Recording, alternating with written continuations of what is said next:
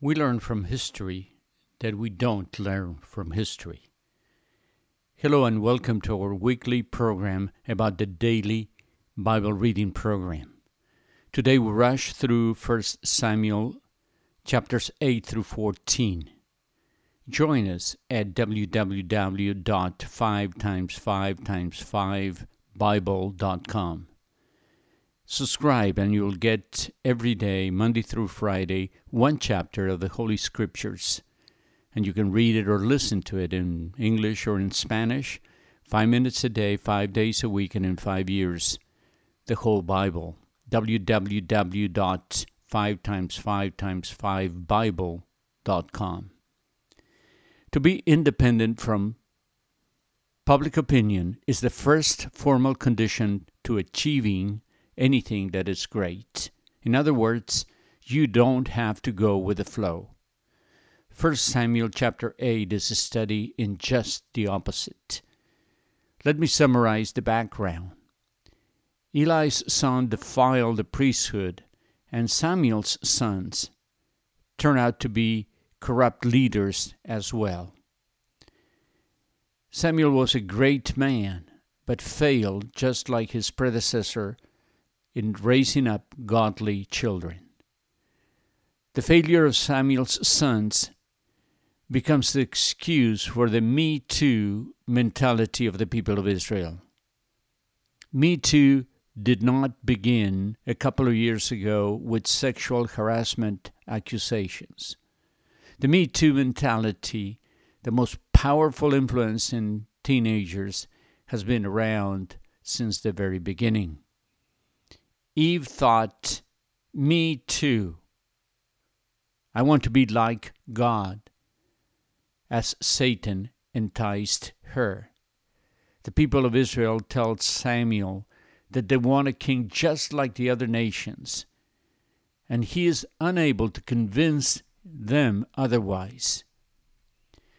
The Lord tells Samuel to heed the request because they were not rejecting Samuel, they were rejecting God. In chapter 9 of 1 Samuel, Saul is sent out to search for his father's missing donkeys. And through a sequence of seemingly unimportant events and unimportant people, he's led to meet Samuel. And that encounter will forever change the life of him from a country boy to the first king of Israel. What a change! Through unseemingly important and unimportant people, God can use the little things of life today. God may have a big message through the little things of life today. After all, wasn't not an unknown kid with five loaves and two fishes that was the instrument that Jesus used to feed a multitude?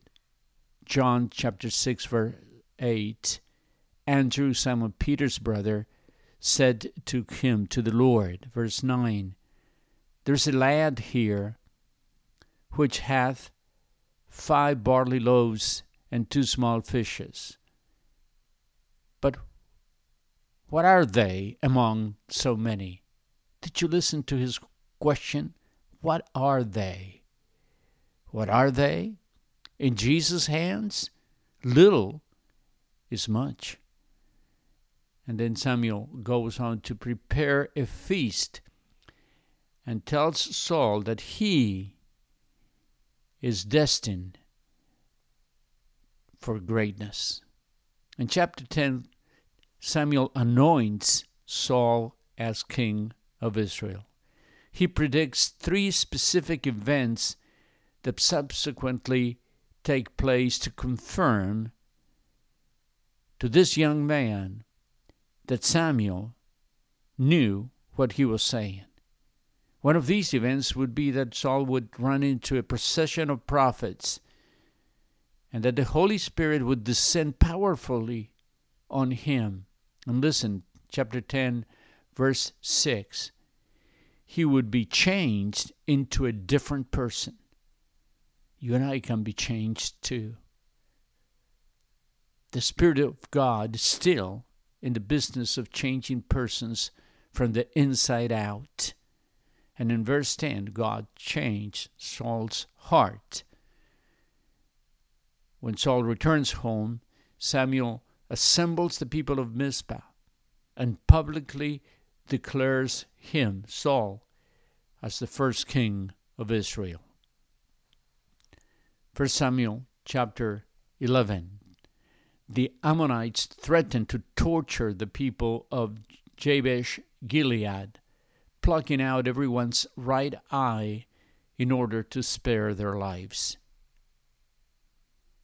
In verse 6, when Saul heard these words, the Spirit of God came powerfully upon him, and Saul rose to the occasion and mustered 330,000 troops and defeated the enemy with ease. The people celebrate Saul's kingship at Gilgal. Our king will also deliver us from the pandemic, and what a celebration will that be! We will probably keep maintain, maintaining social distance, but just like Psalm 126 1 says, when the Lord brought back the captives who returned, or should we say, when we're no longer in lockdown, will be like those who dream. It would even seem unreal, the Amplified Bible says. In chapter 12 of 1 Samuel, Samuel delivers a harsh speech even in his old age. It looks like Samuel can't get over the fact that Israel has rejected God's leadership and had asked to have a king just like all other nations. And he rubs it in every time he has a chance. And to prove that he is a prophet and he knows what he's talking about, he brings a miraculous, unseasonal rainstorm to scare them and warns them to follow the will of the Lord. But Samuel encouraged them as, as God has given them a second chance. Chapter 12, verse 22 For the sake of his great name, the Lord has not rejected his people. Because the Lord was pleased to make them his own. For his sake, God has made you his own too. Have you blown it? God is giving you a second chance too. Listen, come home. Come home. You who are weary, come home. Earnestly, tenderly, Jesus is calling, calling all sinners. Come home. And if you're waiting for your own family to go back to the Lord, listen to Samuel, who leaves us with a very interesting declaration in 1223, 1 Samuel 1223. As for me, far be it from me that I should sin against the Lord by failing to pray for you. Don't stop praying. It's our privilege but it's also our obligation. Chapter 13 of 1 Samuel, in response to Saul's offensive, the Philistines prepared to attack Israel. Saul assemblies, assembles an army and can't wait any longer and offers a sacrifice before Samuel arrives. Saul just couldn't wait. Are you also impatient? Listen to Psalm 37 7. Be still and rest in the Lord. Wait upon him and patiently lean yourself upon him. Fret not yourself because of him who prospers in his way.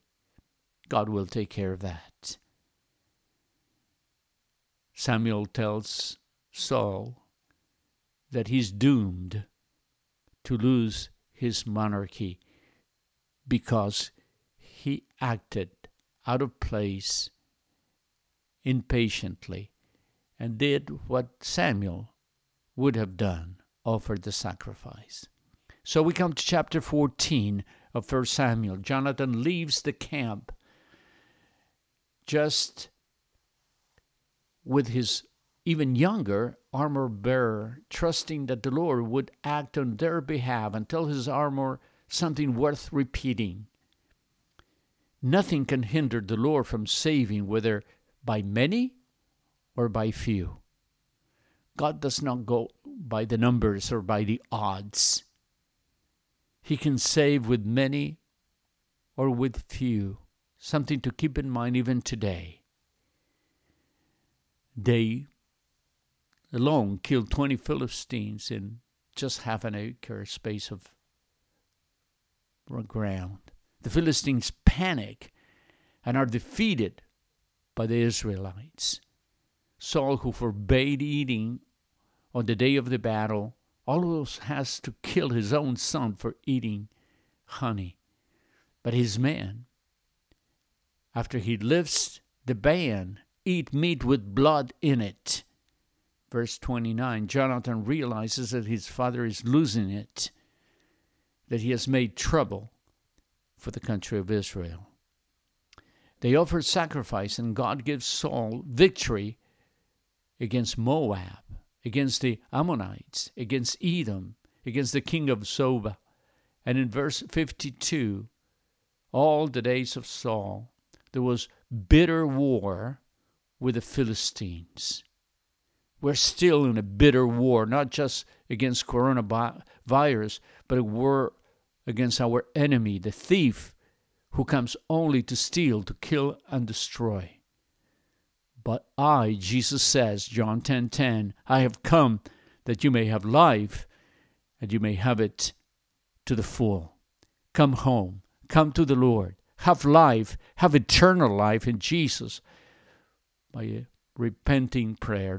Lord Jesus, forgive me. Come into my heart. Save me. Make me a new person, just like you did Saul. In Jesus' name, amen.